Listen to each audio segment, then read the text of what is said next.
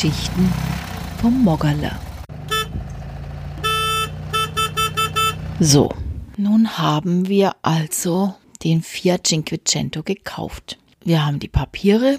Das Auto steht noch bei Marco. Mit Marco haben wir vereinbart, dass wir im Oktober wiederkommen werden. Und ja, er hat ihn versprochen zu verpacken und in seiner Garage so lang stehen zu lassen. Es würde ihn nicht stören. Jetzt haben wir natürlich nach einer kurzen Probefahrt und den Vertragsabwicklungen nichts weiter mit dem Auto veranstaltet. Also, es gab keine weiteren Untersuchungen, nochmal genauer begutachten. So unter dem Aspekt, jetzt gehört er mir. Also es ist ja ein Unterschied, ob ich ein Auto anschaue, weil ich es vielleicht kaufen möchte oder wenn ich es dann gekauft habe.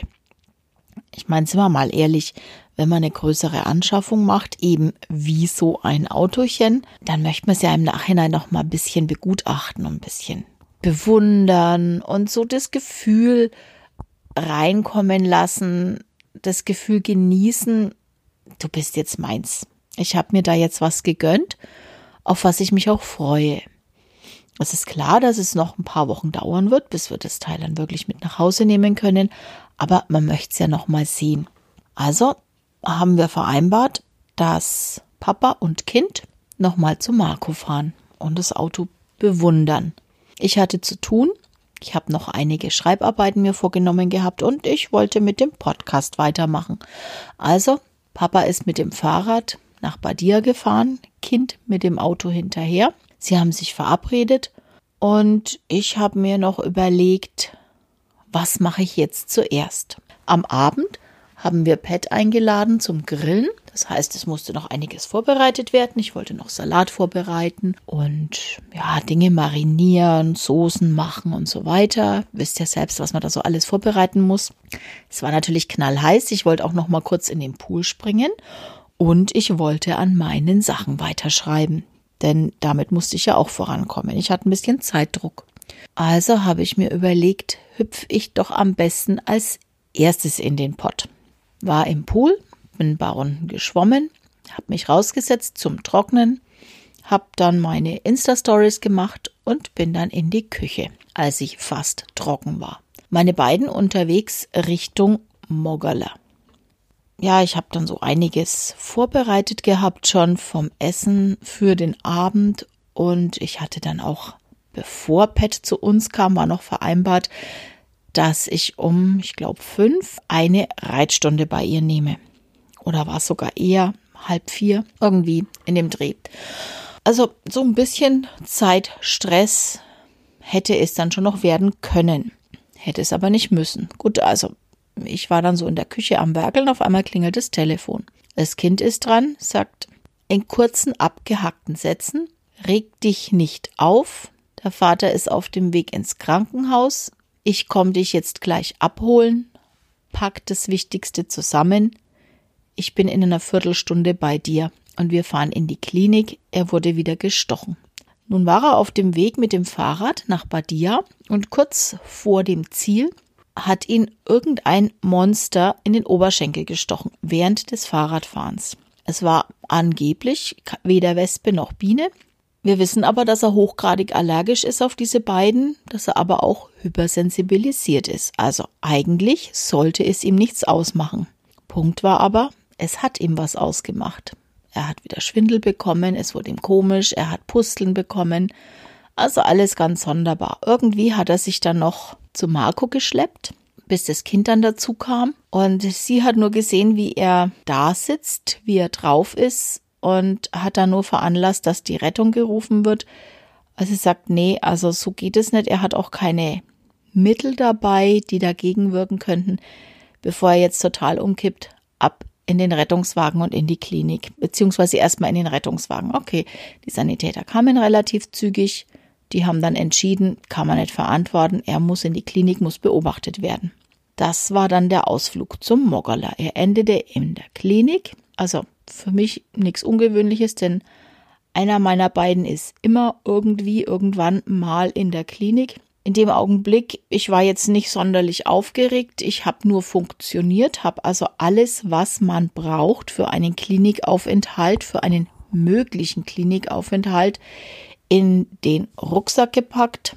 Schlafanzug, Unterwäsche, Hausschuhe, keine Ahnung, Waschsachen äh, und natürlich Ladegerät fürs Handy, Tablet, solche Geschichten. Also ich habe da alles Wichtige zusammengepackt. Er hat ja nur das Fahrraddress und die Fahrradschuhe und wir sind dann, sie hat mich dann abgeholt und wir sind dann ab in die Klinik gefahren und auf dem Weg zur Klinik habe ich dann gemerkt, wie es bei mir jetzt losgeht. Also wie ich jetzt irgendwie ein bisschen komisch reagiere. Also es kam dann der Schock durch.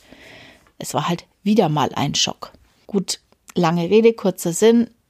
Es hat sich dann relativ schnell verflüchtigt. Er hat halt die berühmten Infusionen bekommen, musste dann so zwei Stunden da liegen zur Beobachtung und dann war alles wieder gut. Er hat es natürlich ganz locker genommen. Wir waren natürlich wieder geschockt und dann ging es zurück nach Hause. Für mich ein bisschen stressig. Ich habe dann noch überlegt, soll ich die Reitstunde absagen, aber ich wusste, okay, die Reitstunde tut meinem Kopf gut den Kopf wieder zu erden, wieder frei zu werden. Ich habe dann nur noch Aufgaben verteilt, habe gesagt, so, ihr habt mir jetzt ein paar Stunden Zeit gekostet, die ich gebraucht hätte für die Grillvorbereitung.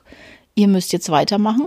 Habe Aufgaben verteilt, Gurken schneiden, Tomaten schneiden, Mozzarella schneiden, keine Ahnung. Also all diese Sachen ähm, habe den beiden Aufgaben verteilt und bin dann ab zu Pat. Pat hat dann schon gleich gemerkt, oh, da ist was nicht in Ordnung. Ich habe es ihr dann kurz erzählt. Die kennt diese ganze Allergiegeschichte.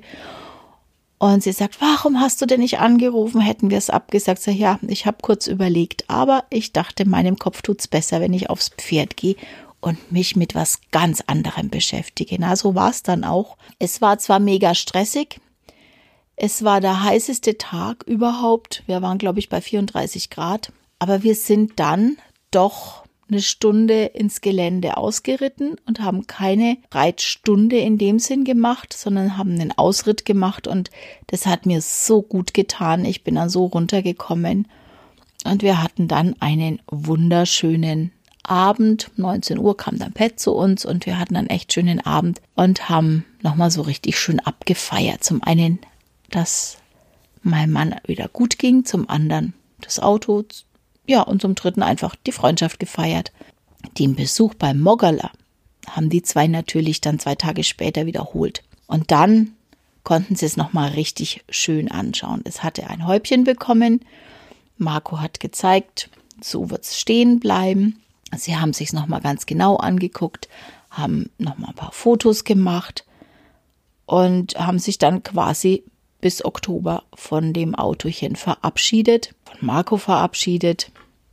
Er hatte dann angeboten, wenn wir im Oktober kommen, könnten wir in seinem Agriturismo drei Tage umsonst wohnen und gesagt, das ist sehr nett, das Angebot, aber wir haben ja unsere feste Unterkunft, wo wir immer sind und da möchten wir schon wieder hin. Und wir werden auch nicht nur drei Tage bleiben, sondern wir werden dann ein bis zwei Wochen bleiben, denn es ist doch ein bisschen eine lange Anreise, 950 Kilometer für zwei, drei Tage ist dann doch ein bisschen too much. So verlief eben der Besuch beim Moggerler und ansonsten war die restliche Zeit damit gefüllt zu überlegen, was müssen wir jetzt tun? Was muss geregelt werden? Was müssen wir organisieren? Und wie und wann planen wir die Oktoberreise? Das hört ihr aber dann in der nächsten Folge.